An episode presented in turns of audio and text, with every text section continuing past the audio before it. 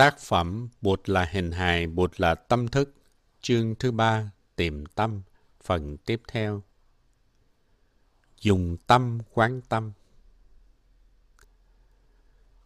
Để có cái nhìn đúng về thực tại là một việc, còn thực tập để chứng nhập cho được cái thấy ấy lại là một việc khác. Albert Einstein đã viết, con người là một phần của cái toàn thể gọi là vũ trụ, là một phần bị giới hạn bởi không gian và thời gian – con người ấy cảm nhận rằng tự thân mình, những suy nghĩ và cảm thọ của mình là những gì biệt lập với những cái còn lại. Đó là một ảo giác của tâm thức. Chính cái vô minh này là một loại nhà tù giam hãm chúng ta, hạn chế chúng ta trong những ước muốn cá nhân và liên hệ với một vài người thân cận nhất của ta thôi.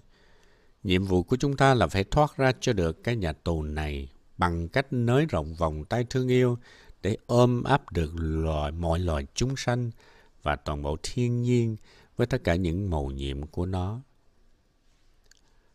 Tâm không chỉ là não. Muốn đi vào nhà, ta cần chiếc chìa khóa để mở cửa. Chìa khóa và cánh cửa đều quan trọng đối với chúng ta. Ý thức cần bộ não để biểu hiện, nhưng điều đó không có nghĩa là não sinh ra ý thức. Cũng giống như cánh cửa thì không thể sinh ra ngôi nhà được. Não không phải là cái duy nhất để cho thức biểu hiện. Khi tổ chức một khóa tu, chúng ta tạo ra một môi trường để mọi người có thể thực tập thiền đi, thiền ngồi, thiền thở. Thực tập những pháp môn này giúp họ có thể đi vào những chiều hướng khác của tâm. Nếu trong những lúc quá bận rộn, chúng ta nói mình đánh mất tâm, thì với chánh niệm chúng ta có thể tìm thấy tâm trở lại. Nhiều người đã biết câu chuyện của tổ sư thiền thứ sáu ở Trung Quốc là Ngài Huệ Năng. Ngài sống ở tu viện Tung Chan của tổ thứ năm là Huệ Khả. Một ngày nọ, tổ Huệ Khả yêu cầu quý thầy trình kệ kiến giải. Người đệ tử lớn nhất của Ngài là Thần Tú đến từ miền Bắc Trung Quốc. Thần Tú có học thức rất cao. Ngài đã trình bày kệ kiến giải như sau. Thân là cây bồ đề, tâm là đài gương sáng, phải thường hay lau chùi, đừng để cho bụi bám. Bài kể này rất hay, chúng ta có thể sử dụng để thực tập.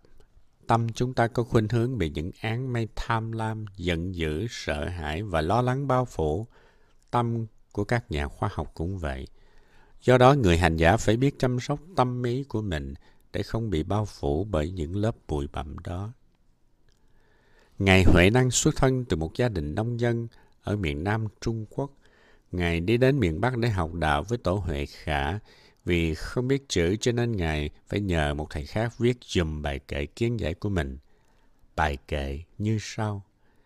Cây bồ đề vốn không, đài gương sáng cũng thế, xưa nay không một vật, hỏi bụi bám nơi đâu. Chúng ta dùng tâm để quán chiếu tâm ý của mình. Nhưng loại tâm nào chúng ta có thể dùng được? Nếu tâm chúng ta bị kẹt trong những giận hờn, u mê, phân biệt, thì cho dù chúng ta có những dụng cụ khoa học tối tân đi nữa, tâm chúng ta cũng không đủ sáng suốt để làm công việc quán chiếu.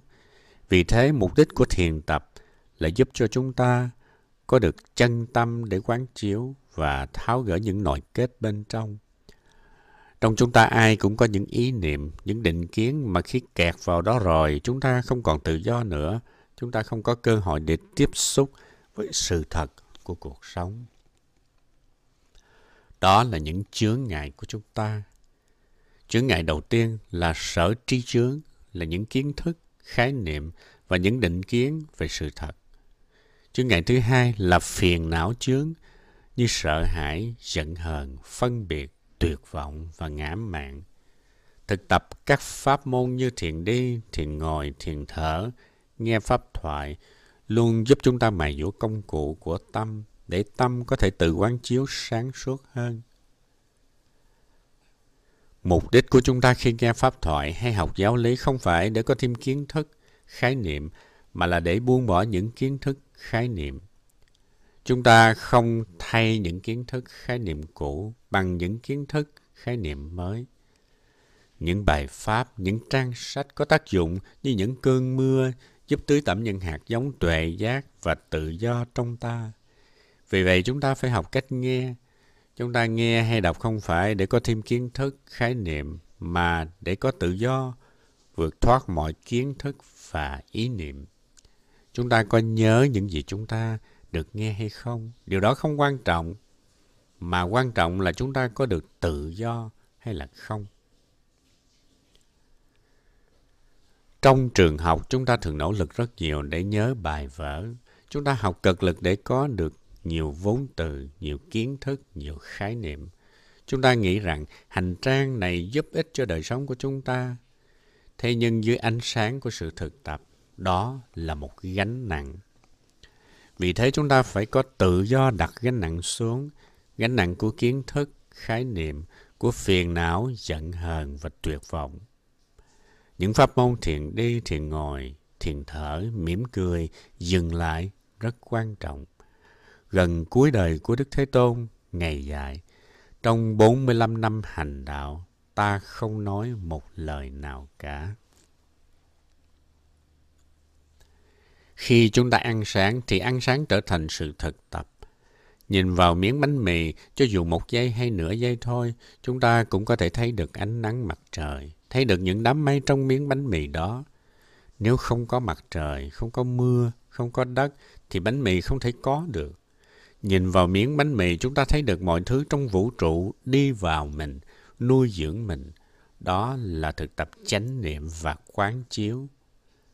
Chúng ta có thể thưởng thức miếng bánh mì một cách sâu sắc mà không cần phải mất nhiều thời gian. Chỉ cần một tích tắc thôi cũng đủ cho chúng ta nhận ra miếng bánh mì là sứ giả của toàn thể vũ trụ.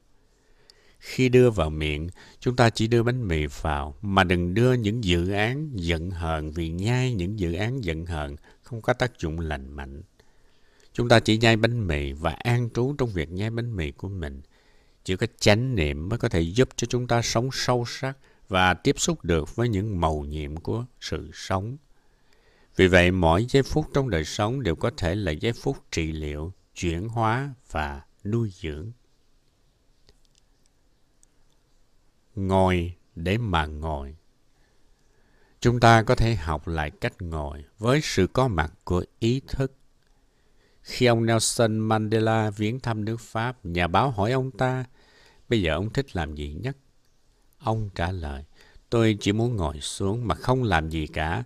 Từ khi được thả ra khỏi tù, tôi quá bận rộn, không có thời gian để ngồi yên. Ngồi mà không làm gì cả tuy đơn giản nhưng lại khó làm, bởi vì tập khí rong ruổi, chạy theo của chúng ta quá mạnh.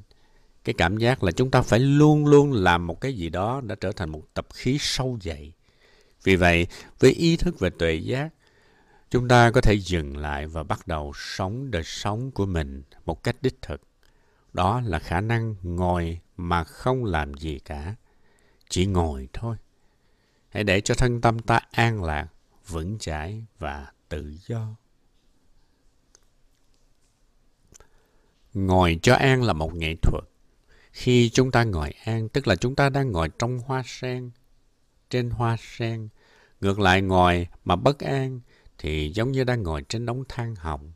Vì vậy ta hãy học ngồi như bụt, chỉ ngồi mà không cần làm gì cả. Một số người trong chúng ta đã có thể ngồi như thế, tuy nhiên một số khác cũng cần phải luyện tập thêm. Chúng ta phải học lại cách đi, đi như thế nào để chúng ta có thể tận hưởng từng bước chân của mình, để những dự án, những lo sợ không còn là chướng ngại của ta nữa. Ăn sáng là một cơ hội để ngồi, để ăn, để thưởng thức từng miếng thức ăn. Khi rửa chén, chúng ta cũng chỉ rửa chén thôi, mà không để cho những dự án lo lắng ràng buộc ta. Và như thế chúng ta có tự do. Khi đánh răng, chúng ta chỉ đánh răng. Khi mặc áo, chúng ta chỉ an trú trong việc mặc áo. Chúng ta luôn luôn có mặt với chính mình và có thể an trú trong mỗi phút giây của đời sống hàng ngày.